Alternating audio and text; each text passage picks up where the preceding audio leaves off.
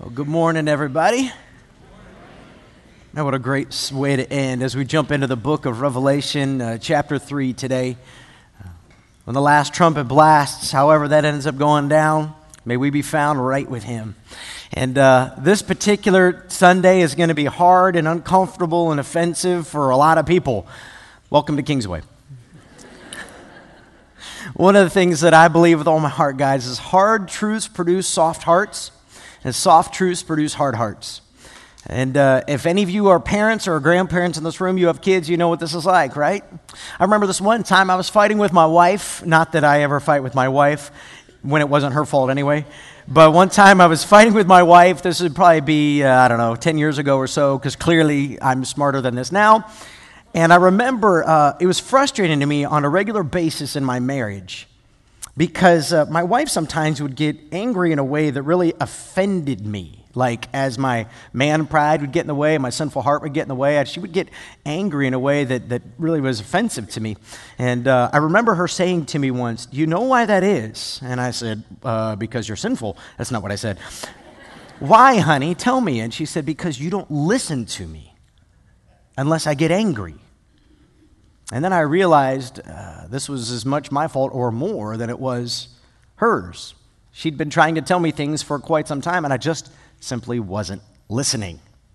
Now, I say that because I think that's a great setup for what we're looking at today in Revelation chapter 3. I would encourage you to find it whatever way you read a Bible. Find Revelation chapter 3. We'll be there in just a moment. This will all be on the screen or it's all in the app. I've got some typos in the app. I don't know if they fixed them yet or not. I caught them this morning. I'll deal with those as we go. But before we get going, I just want to tell you real quick. Um, Revelation, let me set this up for you. What happened is in Revelation 1, Jesus goes to John the Apostle and he says, Hey, I want to tell you stuff, I'm going to show you stuff, and I want you to write it all down, and I want you to show it or say it to these seven churches. So John writes chapter 2 and 3, and the rest of Revelation to these seven churches found in ancient Asia Minor, what we would call today the Middle East. This is really all these places are located in Turkey, and many of them, if I'm not mistaken, are pretty close to where ISIS is wreaking havoc today. Just to give you context of where we're talking about. So, these seven churches are represented by seven lampstands, and each of them have a messenger or an angel attached to them. And John writes his letter to each of them in that way. Now, depending on how people translate the book of Revelation, and I will dig into this more in our next series. We're concluding part one today. We'll pick up part two in just a little bit. But I need a little bit of time to study some more to make sure sure I got all my ducks in a row. So, as we end this portion of Revelation, there are different ways people interpret the book. Now, some I believe are flat out wrong and maybe even sinful. Others are, okay, maybe they're right, maybe this other person's right. We'll find out when Jesus returns. You got to land somewhere when you read the book. You got to understand certain things. There are certain things we all agree about, and there are certain things that we don't agree about. What I want to do is show you real quick uh, one perspective called the historicist or historicist perspective on Revelation the 2 and 3 specifically. They look at these seven churches and they look at them as seven periods of time, or you might say seven dispensations. I think that word's probably not right there, but seven periods of time in church history. So here's a graphic that kind of helps display this. We've got the seven churches being Ephesus, Smyrna, Pergamum, Thyatira, Sardis, Philadelphia, Laodicea. There we go. And you notice at the top there, what they typically do is they look at Matthew 13. Don't do that now. You can do that on your own time later. And they compare the churches, the seven churches of Revelation, onto the top there. And each of those parables in Matthew 13, they say, look how these line up with the churches. Now, if you go all the way down to the bottom, you'll notice there it says like 80, 33 to 100, 100 to 312, 312 to 606, so on and so on and so on. And basically, what they say is if you look at these churches, they represent a period of time in church history until we get to the end, and somewhere around 1900 to what we would call the tribulation, we're living in Laodicea. Now, I would not agree with this perspective. If they're right and I'm wrong, great. It doesn't really change much, it, it, it doesn't really matter one way or the other. What I do agree with them wholeheartedly on, well, let me just go with why I don't agree fully. The reason I struggle with this is because when I look at Laodicea, I think it very much describes the Western church. When I say the Western church, I mean the church in Europe and the church in America. I don't feel like it very well describes the church at large. There are places in the world today where the gospel is exploding and taking off, and these people are not rich. They are very poor and they're very well aware of their poverty and their desperate need for Jesus. In places like China, even places like India, places like Africa and South America, they don't fit this description real well. The American church, however, fits the church of Laodicea really, really, really well. Almost too well. We'll talk about that a little more as we go today. But what I believe is these seven churches represent real churches that existed in a real place and time. And the things that we learn from each of these seven churches is supposed to benefit every church in every period of time, all the way up to the last moment when Jesus returns. So as we look at these seven churches, as individuals, we're supposed to ask questions like Is this me? Do I relate with them? How is Jesus patting me on the back for where I'm doing well? And how is he rebuking me for where I'm struggling? What we find in today's church, the church in Laodicea, the seventh church, is Nothing in them is commendable. Nothing. They are a church that at one point apparently loved Jesus and have become what we call apostate. They have completely hardened their heart to the ways of God and the voice of God, and they are not living for Him. And He has nothing good to say about them or to them. Here's how the seven churches, through the way that I read Revelation, here's how it looks. Here's what we learn from each of these seven churches. First, Ephesus. What we learn is of first importance is for our church. By the way, a church is people, it's not a building, it's not a name. So each of us, as a part of the church, needs to ask this question Do we love God and are we loving others? The second church, Smyrna, what we learn is this we must have faith in the midst of all kinds of suffering. The third church, Pergamum, we learn this doctrinal or doctrinal compromise is unacceptable in our church. We cannot allow the doctrines of the Bible to be watered down by culture. Number four, Thyatira, we learn that moral compromise is completely unacceptable in our lives. Jesus will not allow us to be swayed by culture. Number five, Sardis, we learn that we have to be authentic in our relationship with God and we cannot fake it. He's not looking for hypocrites, He's not patient with that. Number six, Philadelphia. We learn that the mission of God is to remain a faithful priority. We must never forget that we are supposed to be an outpost for the lost. And then lastly, today's church, I'll tell you where we're going before we get there, and this is why some of you may want to go ahead and leave now or turn this off if you're listening online. It's hard work and of great importance that we honor God in the midst of our material wealth. That's the message to the church in Laodicea. And the reason why is because they are an abundantly, extremely wealthy city. I believe that we live in the wealthiest country that the world has ever known. And so much of what Jesus says to them will apply to us if we're willing to listen. Here we go. Revelation 3:14. Let's jump in. Write this letter to the angel of the church in Laodicea. This is the message from the one who is the Amen, the faithful and true witness, the beginning of God's new creation. For those of you who don't know, we've been making some videos. I hope they're blessing to you. We've been putting them on the blog. You can find them linked in the app. I believe if you click on more, then you click on Matt's blog or Matt Out Loud, you'll find those videos there. Please don't watch them now. They'll be loud for everybody. My big face and head on there talking. Anyway, the one I want to film this week is going to take this concept a little deeper than I have time to deal with it here, but I want to take it a little deeper here. The word amen, you know it mostly from where we close a prayer, right? Blah, blah, blah. We love you, God. Bless us. Take care of us. In Jesus' name, amen. Basically, what we're saying is, in Jesus' name, let it be. The word amen literally has this connotation of truth in it. It's this idea, you may know, any of you read King James or studied King James or grew up with King James, you may know this phrase, right? Verily, verily. You guys ever heard that one? NIV, NLT translates it truthfully, truthfully. Jesus would often say this before he goes on to teach on something. In other words, what he's saying is, you've heard it said, however, what I'm about to tell you is the real way, the truth, the thing you really need to know about it, because Jesus is the Amen. He is the beginning and the end. He's the first and the last. He is what it's all about. In other words, you can trust his voice above all the other voices. That's huge for this church. The other thing that he says here is he is the beginning of God's new creation.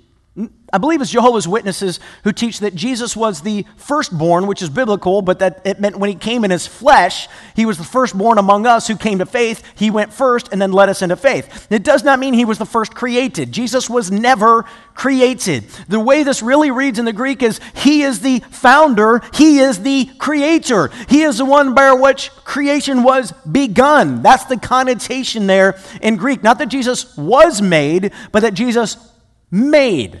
So if you are the truth and you are the creator, in other words, what Jesus is saying to the church in Laodicea, and likely he's saying to us today, is I am the one you really need to rely on. And all things belong to me because I created them. And that is the foundation for the rest of this message. Now let's look at Laodicea for a minute. Let me show you a map. Here's what Laodicea kind of looks like. If you know how to read maps, I don't. You can understand some of the topography going on here. Denizli or Denizli, how you say that, that's a modern day city that actually exists in the area. However, you'll notice that Laodicea kind of sits between Colossae and Hierapolis. I put that there for you to see because uh, Hierapolis kind of sat up a ways a little bit on a hill, Colossae down a ways, and right where Laodicea was located, it was problematic. They didn't really have any water in Laodicea. They had to figure out how to get water from Hierapolis and Colossae. Now, let me show you Hierapolis. If you were literally standing where Laodicea is located, you could look out there and see that white snow capped area out there. That's Hierapolis. Now, stay on that graphic for a second. Notice at the bottom of the picture there some stones. That's literally the ground, the hill where Laodicea would have sat. There's not a lot of water up there. There's not any water up there. They had to figure out how to get the water. So, because of where they sit, by the way, Laodicea is one of those cities that's just waiting to be excavated. It's just waiting for millions and millions of dollars to pour into it. There are actually little things you can see sticking up out of the ground. They just know if they dig down deep, they're going to find a whole city underneath there. They just don't have it right now. So, as you look out at Hierapolis, let me show you a close up of Hierapolis. Here's what that white is it's not really snow, it's really springs of water, hot springs. Pretty beautiful, isn't it? How many of you have ever been to Durango, Colorado? This is one of my favorite places on the face of the planet. When I lived in Colorado, we would go there all the time for vacation. I just loved it. And if you go just outside of Durango, about an hour, there's a place there, and there are these hot springs there, and they are fantastic. They supposedly have these healing benefits and all this other stuff. I don't care. It just feels great to get in the water. It's wonderful. It smells horrendous. If you go back to this picture of Hierapolis, they have these hot springs there. This is limestone all around, which is what makes the whole mountainside look white. And because of that, they have these hot springs. And guess where Laodicea got some of their water from? Hierapolis. They literally created an aqueduct system. Don't go to that yet. I'll show it to you in a moment. And they would pipe in water, hot water from Hierapolis. They also piped in water, cold water from Colossae. Guess what happened by the time the hot water got to Laodicea? And by the time the cold water got from Colossae, it was no longer hot nor cold, it was lukewarm. Revelation chapter 3, verse 15. I know all the things you do, that you are neither hot nor cold. I wish that you were one or the other. But since you are like lukewarm water, neither hot nor cold, I will spit you out of my mouth. There was a phrase popularized in Laodicea in the day that if you were to drink the water before it had anything done to it, before it prepared it for you to drink it, it would make you retch.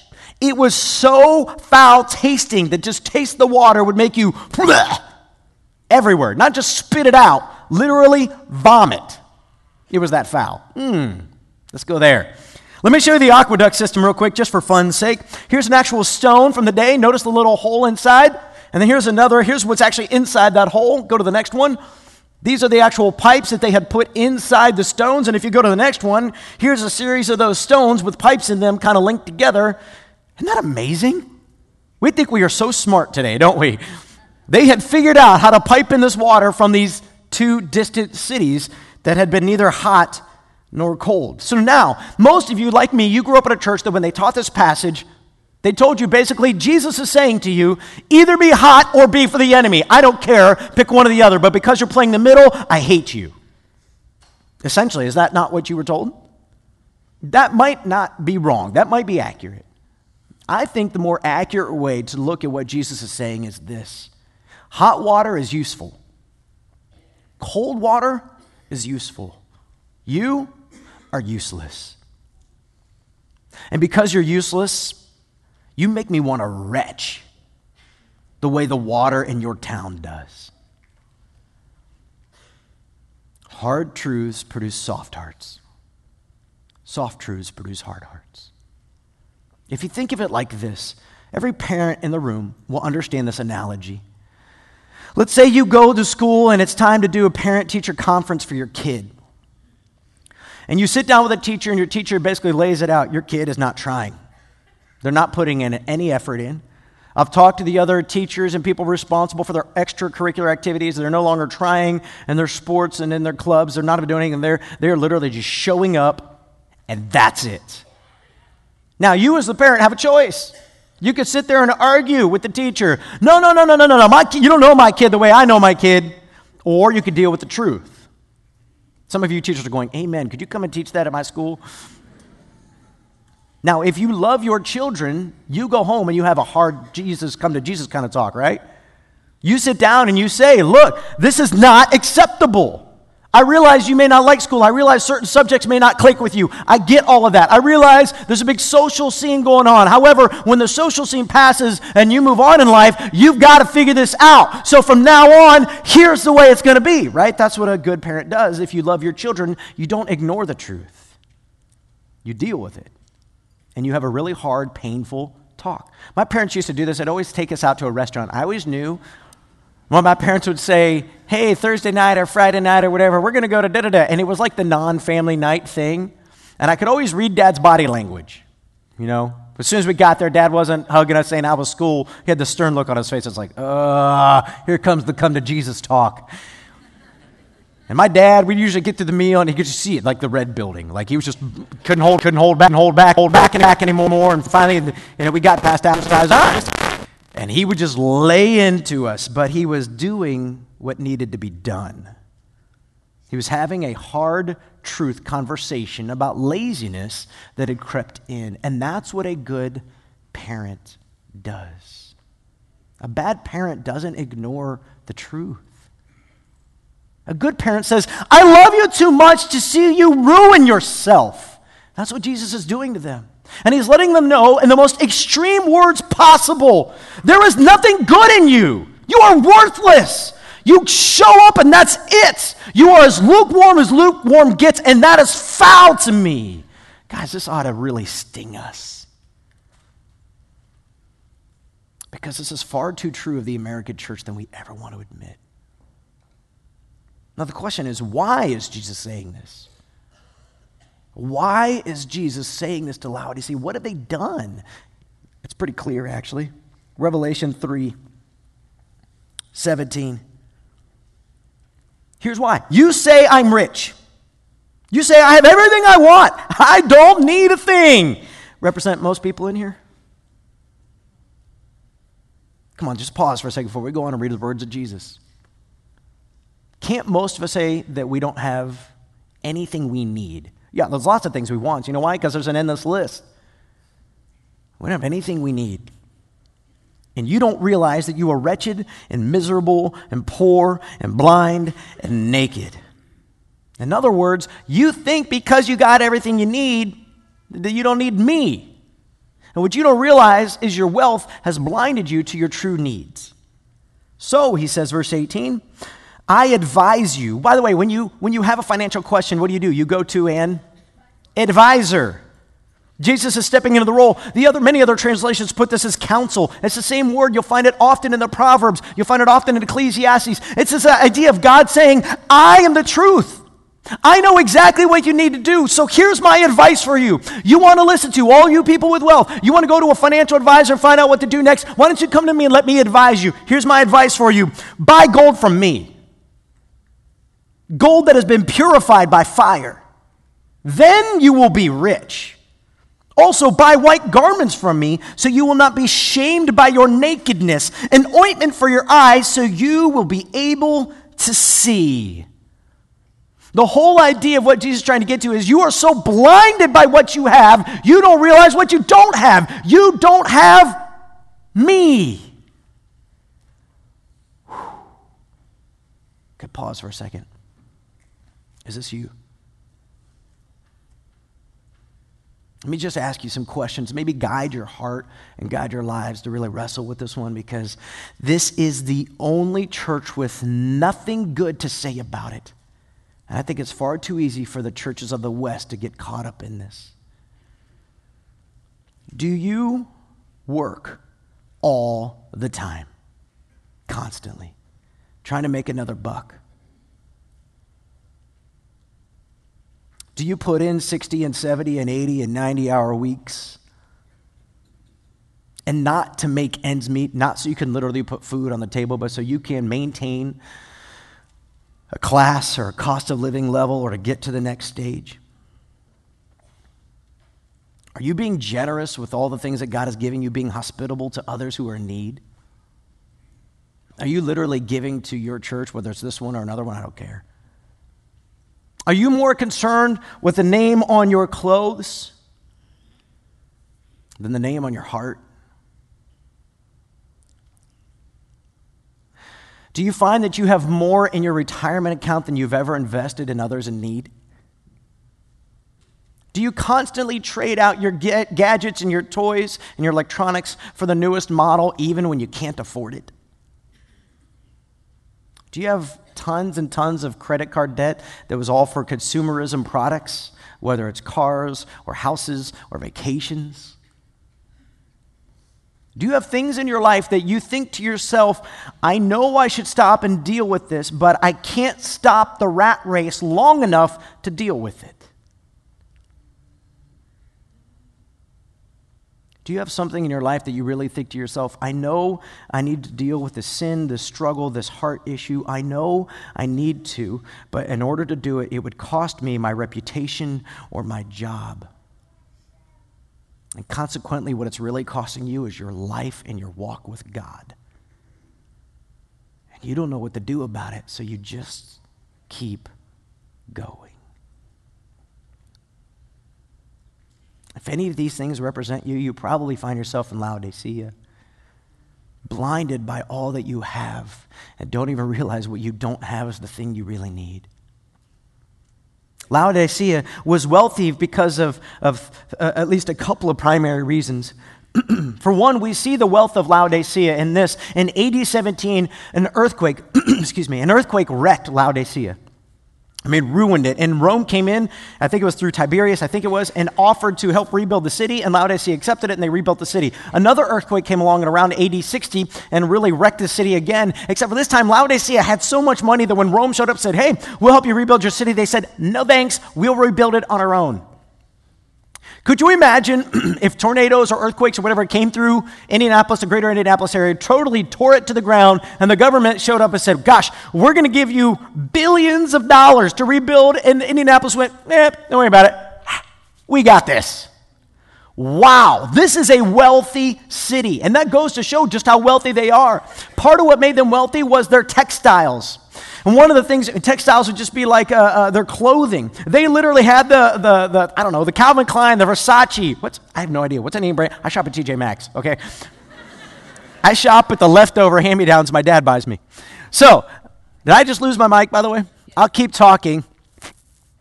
He's going, yep, keep going. Okay, I'll keep talking. I'll just get louder. So I don't know what a name brand would have been, but Laodicea was the name brand of its day. and part of what was going on there is literally the rumor around the other cities man, if you really want to be all that, you go to Laodicea and buy your clothes. And so Laodicea, they had this wool that somehow they, I don't even know all the details of it. I read a bunch of stuff, it just confused me. They had this wool that was nearly waterproof, and that was very, very, very popular. It was very, very attractive.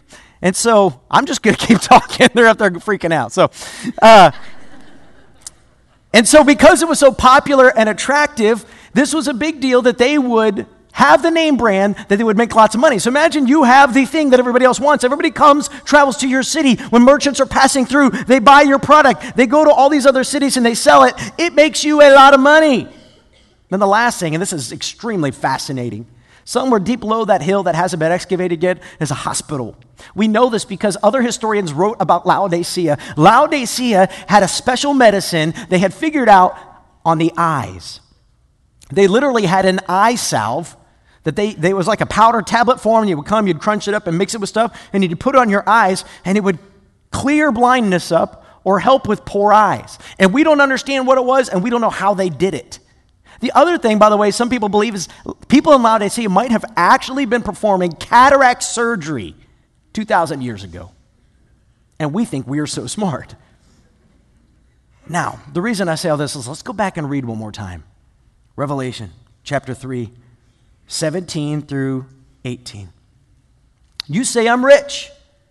I have everything I want. I don't need a thing. But you don't realize that you are wretched and miserable and poor and blind and naked. So I advise you to buy gold from me, a gold that has been purified by fire. So then you will be rich. Also, buy white garments from me so you will not be shamed by your nakedness, and ointment for your eyes so you will be able to see. Man, will you, will you understand what's going on in Laodicea? Doesn't that make it come alive? But Jesus is looking at them and saying, You don't think you need me because you think you got it all taken care of. Your city falls apart, you got money. You don't have to worry about food or clothing or anything else because you got it taken care of. You don't even have to worry about medicine because your local doctors and hospitals, they got that figured out too. You, what do you need God for? what's the worst that happens? You go to a doctor, right? They'll take care of you. What's the worst that happens? You'll go buy more food, new car. What's the worst that happens? You're rich. And God is saying to them, but you don't realize how desperate you really are. And you're in a bad way because all your wealth has tricked you into thinking you don't need me. So you live every day without me. And he's warning them and he's saying, Turn to me. This is ruining you. I love the way William Barclay says this. He says, The Laodiceans were the people who were so well off that they needed help neither from man nor from God. They were the people who believed that money could buy anything. And they had so much of it that they could very well manage without God. So they thought. It is as if the risen Christ said to Laodicea, You are rich and you are proud of your riches, but in the things that matter, you are poverty stricken and you do not know it. And then he goes on to say, It is as if the risen Christ said to the Laodiceans, Your pride is in your clothes, which you produce and which you export all over the world, but your soul is naked and you do not know it.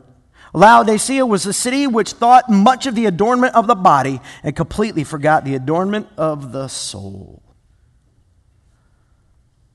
This is the hard part here. He goes on to say in the very next verse, Jesus does in Revelation 3:19, I correct and I discipline everyone I love. So be diligent and turn from your indifference. The phrase diligent really there, others translate it zealous. Others translate it earnest. I love the word zealous, almost more than diligent. The whole idea here is look at how desperate your situation has become. Stop making excuses. Stop just living in it. Stop trying to cope. Stop trying to push through and hope things will change. Stop what you're doing and become passionate for me again. Because your soul is lost. Well, how is it possible our soul could be lost over money? And Jesus makes this crystal clear in Matthew chapter 6. He says, Why do you fear what you will eat and what you will drink and what you will wear? Don't you know that it's those who are far from God, the pagans, who run after these things? Uh, seek first my kingdom and my righteousness, Jesus says, and I'll make sure you have all that you need. Seek God, put God first, and I'll take care of all of the rest. And then in Matthew chapter 6, I love this, verse uh, 24, he says, No one can serve two masters. You will hate one and love the other. You will be devoted to one and despise the other. You cannot serve both God and money. So pick. Okay, quick question, real, real quick. It's just between you and God, okay? You don't have to answer me and keep your elbows to yourself. You don't have to point a finger, send a text message to anybody. Man, are you serving money or are you serving God? Are you more concerned with the bottom line or with the kingdom of God? And before you answer in a way that lets you off the hook, is that reflected in the way you handle your money? Is it reflected in the way you work hard but don't overwork? Is it reflected in the way that you stay faithful? Is it reflected in your generosity? Is it reflected in the way you manage and don't just accrue debt and become a slave to the debtors? And if it doesn't, I just want you to know as we pause Revelation, we're picking up this theme next week because I believe this is the issue for the American church. If there is one issue, this is the big one because our wealth has blinded us to our need for God. So, consequently, we get more and more and more selfish, we get more and more and more greedy, and we have forgotten the ways of God. That's why I believe there's books you could pick up this week. We're actually going to hand them out next week and start it next week out here that we just want to give to you. Is we're just going to walk through a brief series that talks about what do we do between here and Jesus' return to handle our money well so that he doesn't have to look at us and say, You disgust me and I spit you out of my mouth. I don't ever want to hear those words. But as a pastor, it's my job to teach you all that he says on the subject. You know the problem with money? It's not money itself. Money's just a thing. One of my mentors, Dr. John Walker, you've heard me talk about him a lot. He said, Matt, don't spiritualize money. It is what it is. It's a necessary thing in the world we live in. You got to have a house, you got to have a car, you got to put food on your table. He was talking to me as I was interviewing at churches and I was trying to figure out, like, is this enough money? Can I afford to live off this? He's like, Matt, if a church isn't offering you enough money to, to feed your family, come up with a budget and say no. It's not, a, it doesn't make you a sinner to say, I can't live off that. Here's the numbers. Like, show me how to live off this. And I did that with my last church. I'm like, I'm an intern. You want to pay me $500 a month? I can't live off that. Like, it just doesn't add up. Here's what I need. So they gave me $1,000 more to make it happen. Okay, good. It's not a bad thing to need money to take care of your family. Where the reality comes in, though, is where you start to serve the money. So don't spiritualize money. It is what it is. I love this way the Proverbs says it. The Proverbs, uh, um, find this here, 30 says this, verse 7 and 9, if you want to look it up, I don't have it on the screens, says this, Oh God, I beg two favors of you. Let me have them before I die. First, help me never to tell a lie. Second, give me neither poverty nor riches. Give me just enough to satisfy my needs. For if I grow rich, I may deny you and say, Who is the Lord? And if I am too poor, I may steal and thus insult God's holy name. I love both of those because there's this thing going on in the church today, and uh, all, uh, I hear it all across America. I know that God is with me if I'm rich. Really? That's it? So when Jesus looked at the widow who gave her last two mites, her very last, all she had, she gave it, and Jesus looked at her and said, She gave more than all those other rich people who just threw in their clanging money. Well, how's that possible? It's not because she had more to give. She wasn't didn't give more. She gave more because she gave out of her heart, out of her abundance. She gave sacrificially. It's not about poverty or riches.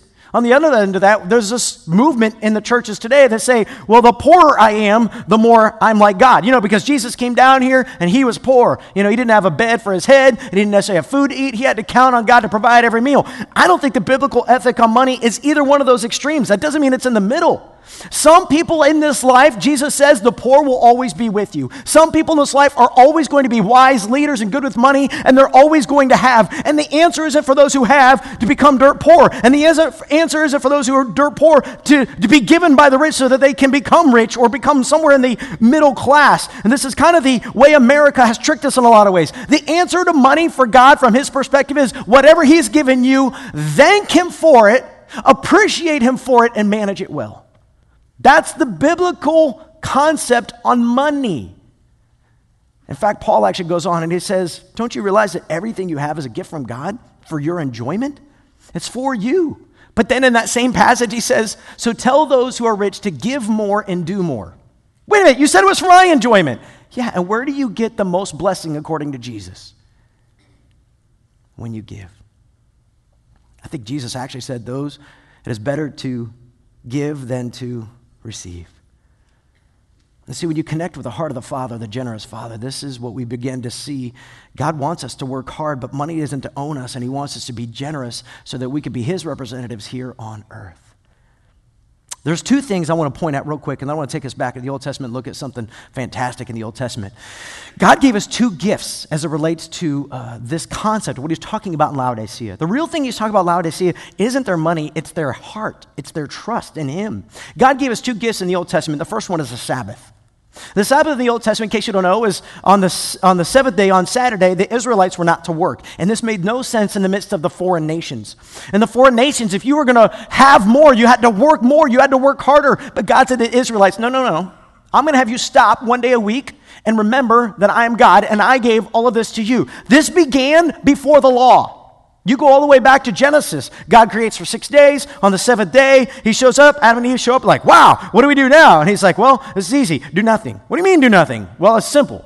I want you to remember that I have done everything for you. Why? Because just like in Revelation 3, he said to the church of Laodicea, I'm the beginning of all creation. I created everything. And if I created everything, I can sustain you, take care of you through everything you're going to face. You don't have anything to stress out about. I got it covered. So, what are we going to do? We're going to relax one day a week. We're going to trust God to handle it. But God, if I don't do that, if I don't work, and if I don't do that, it's going to be okay. Why? Because I'm God and I've created everything and I'm the owner of everything. And by the way, what I'm saying is true. I'm the amen. You could trust me. Jesus showed up and the Sabbath was getting messed up and people weren't doing the Sabbath for the right reasons. Jesus said, The Sabbath wasn't created for God, the Sabbath was created for you. You needed a constant reminder in your life that God is God and you're not. He is in control and you're not. He's taking care of you, you're not. Your wisdom and your job came from Him, not from you. By the way, this is something we call common grace the fact that God has blessed all of His creation with different gifts and giftedness. This is why different people, believer and unbeliever, can figure things out. And God's saying, if you would just figure out where it's all coming from, I'd keep taking care of you. Will you trust Him? The other one is the tithe. And this isn't a tithe sermon. I'm just telling you real quick. These are ways that God set up. Go read the tithe sometime. Deuteronomy 14, I believe, is one of the places we find it. It's fascinating. One of the things you'll learn about the tithe is God says to them, I want you to take 10% of your crops and your different things. You're going to bring it to Levites. So the priests, that's how they're going to get fed. And also, it's all going to, it's going to take care of all the foreigners, the poor people among you. Well, Think about this. God isn't taking the gold or the silver that the Israelites gathered up and all the crops and bringing it up to heaven and like making this feast in heaven for you. Like, wow, thanks for bringing that because I wasn't sure I was going to build your house up here until you did that. He's saying to the people, I want you right up off the top just to go ahead and take 10% and give it to me. And you're going, How can I do that? That won't make any sense. And God's going, Yes, it will, because I got it. And I want you to do this as a constant reminder that I got it. That it all came from me, it's all for me, it's all by me. I don't need your money, but I want you to trust me. Now, I want to show you a passage that, man, I read this, I read this about four years ago, and it hit me like a ton of bricks. Deuteronomy chapter 8. We're actually just going to read the whole thing. Oh, can we do that? It's going to kill me. I'm going to want to teach throughout every verse, but I'm not going to. I'm going to read the whole thing, Deuteronomy 8. I'm going to let the Word of God speak for itself, but I am going to set it up with this real quick. God's taking the Israelites. They were slaves in Egypt. It was as bad as bad gets. They were working long days, long nights. They were exhausted. They were begging God, God, we're so poor. We're suffering under the weight of this. Would you save us? He saves them. He leads them out of Egypt and into the desert wandering. And in the desert wandering, they start crying out against God. God, we're, we're hungry. We're in a desert. We're desperate. We need you. And God provides for them. He literally strikes a rock and water comes out. He's showing them, look, though you're desperate, I'll provide for you. And they're hungry. God, we're so hungry out here in the desert. It was better we were in Egypt. We were slaves. At least we had food. And so he makes manna come down from heaven to feed them. And all the while in the desert, they're desperate, but their clothes never wore out. They're wandering around a hot desert for 40 years, and their shoes never wore out. There's snakes and scorpions everywhere, but they never get attacked. And it never dawns on them in the midst of their desert wandering hey, why did none of these things ever happen to us? Because it never dawns on them. God was taking care of you. And then he's about to lead them into the promised land. And he warns them in the promised land, guys, you're going to be abundantly rich. You're going to have food more than you know what to do with, drinks and metals, springs. It's going to be fantastic. It's going to be so much better than the slavery, so much better than the desert wandering. But be careful because when you get there, more than ever, you're going to be tempted to forget that I did this. I did this for you. And in the middle of this, verse 5, you're going to see Jesus say through the Old Testament prophets what he said in Revelation I discipline and I correct everybody I love. Deuteronomy 8, verse 1. Be careful to obey all the commands I am giving you today.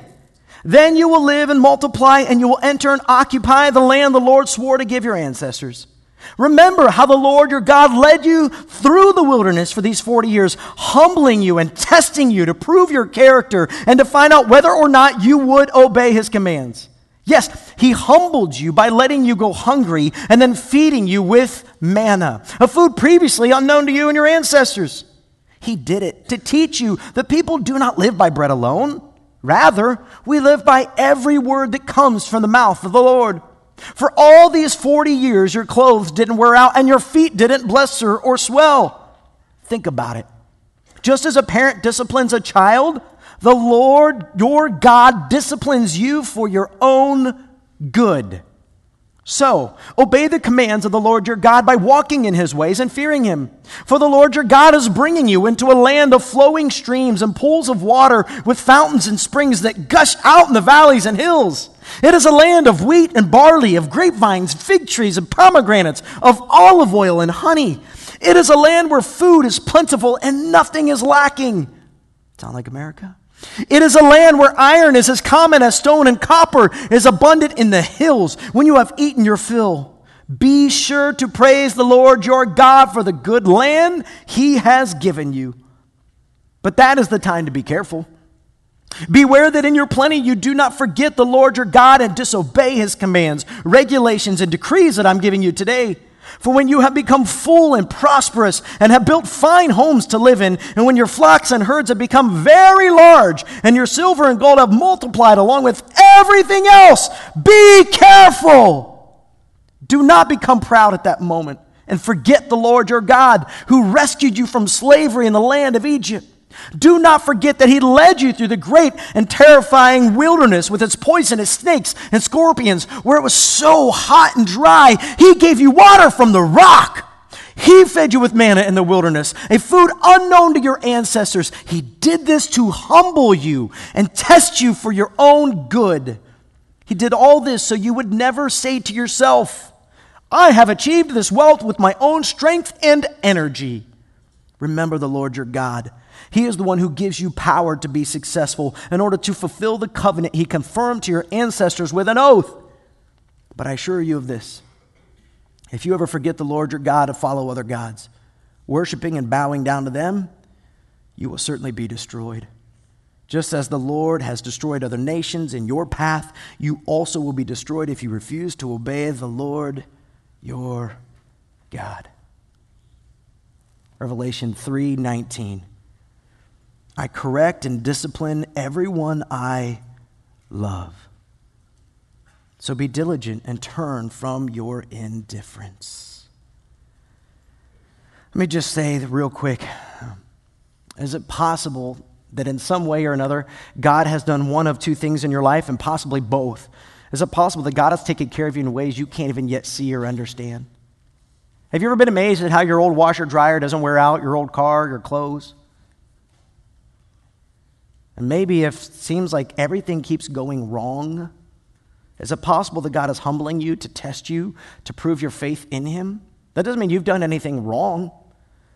I'll tell uh, this story deeper, but uh, uh, later in the next couple weeks. But um, about about 15 months ago, um, 18 months ago, it was the worst winter, you know, in Indiana history. We just brought home our brand new baby, and um, we had, we were having a humidifier installed in our house. And, uh, and the guy showed up to install the humidifier. And he said, Hey, how long has your furnace not been working? And I said, I don't know what you're talking about. He said, Your furnace, it's not working. I'm like, uh, Yeah, it has been. I was like, It dropped about two degrees in the house, but it's been fine. He's like, No, I'm telling you, come here. He take, took me out there. He's like, It's not working. He literally took it apart and he's like, Look, there's nothing happening. It's not spinning. Well, I don't understand. What do you mean? We still have heat in the house. He said, That's not possible. I said, Then I don't know what to tell you. Because I didn't know it wasn't working. Except that my God was taking care of us. I invited him to Kingsway that day and the guy who was working with him. The worst part is, he said it was going to cost about 10 grand to replace. I'm like, I don't have that. I just can't. We just gave birth to a baby. And I fell on my knees and I prayed, and um, let's just say through this crazy part of the story I'll tell later, God showed up and uh, my furnace was fixed for the same cost as it was going to cost to put it in the humidifier. And I don't know how to explain it except for uh, I just fell on my knees. I told my family, my kids, I said, guys, I got to go pray. And I went up to the bedroom and I just fell on my knees and I said, God, I need you to show up big time because I don't have it. Yeah, I can go into debt 10 grand. I could do that. I don't want to. Would you come through? And the guy who fixed it that day, he said, I don't know how long you're going to have on this. This is not a permanent fix, it's a temporary fix. And uh, it's been 18 months, and um, trying to pay off some debt so that I can save some money and buy a new furnace. And I'm praying that God holds it out that long. Look, here's what I know. The reason you are where you are is because God is taking care of you. And if you're in a hard place, God's either testing you or He's disciplining you. So the question for you is are you going to fall under the discipline of the hand of the Lord and submit, or are you going to fight against Him? Let's close out Revelation chapter 3, verse 20.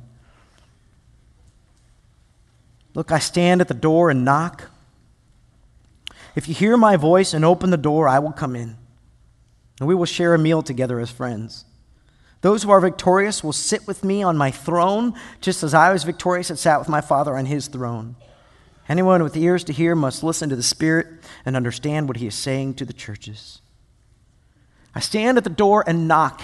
In ancient Greek culture, they often had three meals a day, not very different than us today. Breakfast was the smallest meal, there wasn't a lot to it. Lunch was a little bigger, but there still wasn't a lot to it. It was whatever you could kind of take with you as you went out to work that day. And then the big meal was dinner, supper, the way God intended it for it to be. And everybody would gather together, sometimes family and friends, and there was a big deal, and it would take a long time. I mean, this is not a short eat and go watch TV. This is a big deal. And this is the meal Jesus is referring to. He says, Look, I'm standing at the door and I'm knocking on the door. But you're so hard of heart. You've set your face against me. You won't even listen to me. All you'd have to do is come to the door and open the door, and I'll come in and I'll eat with you. It was the greatest sign when somebody of prominence would come into your home and be with you in front of all your friends and family. You think you're rich. You think you have all now. I tell you, stay faithful to me here. And on the last day, you'll sit on a glorious throne, the same throne that I sit on with my Father. You'll sit there and reign with me. In other words, trade here for there, because that throne is better than your throne. I'm going to pray that God would move in our hearts because here's what I know. Some in this room are convicted, some are reminded of old convictions, and some right now are hardening their heart. You just can't wait to get out of here long enough to go back to buying things for yourself, storing up treasure on earth, and you don't realize that you are poor and naked and wretched and blind. And I don't want that for you. It's the only church Jesus had nothing good to say. That's why next week we're starting this series called Money God or Gift. If it's a God in your life, you're going to hate this series. If you realize it's a gift from God, you're going to love this series because we're going to walk through the biblical principles on how to handle money in a way that honors Jesus. We have a book for you you could pick up out here today. Grab it. And wait till next week if you want. We'll start reading it together. It's going to help you understand what Jesus has to say so you could be right on the last day and hear, Well done, good and faithful. You were faithful with the little things. Now I'll put you in charge of many things. Rather than, I'm spitting you out of my mouth. I want to pray for us. Would you guys just stand and. Um,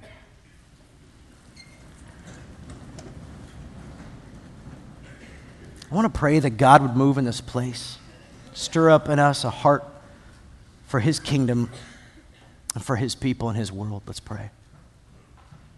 Oh, great God and King, would you move right now? The hardest thing in the world, Father, for so many of us is to let go of material blessing and financial wealth, God. It is so unbelievably hard because we look around us and even people who call themselves Christians just keep buying more, accumulating more. And so, because of that, God, we struggle because we think that we should have more. There's like this entitlement in us. God, it's in me. And so, God, I just pray, would you convict us? Would you move in us? A desire, God, to even honor you with what we have, to be more hospitable, more generous, to be more intentional, to plan better, Father, so that on that last moment, whatever that comes, whether it's tomorrow or 20 years from now, God, or more, on that last day when we go see you, you'll truly look at us and say, There's one of my children, one of my partners in ministry, somebody who loved my kingdom more than their own kingdom. God, rebuke us, correct us because you love us, discipline us. If you have to increase the intensity and the hardship in our lives so that we will be more like Jesus, then do it, God. Do whatever you got to do to purify us and refine us so that on the last day we can stand before you free, free at last, knowing that we have traded the stuff of earth for the things of heaven. We love you, God, and we praise you. My last request, Father, is, is, is this God, would you make Kingsway Christian Church the most generous church that this community has ever seen? And show us how to do that, Father. In Jesus' name.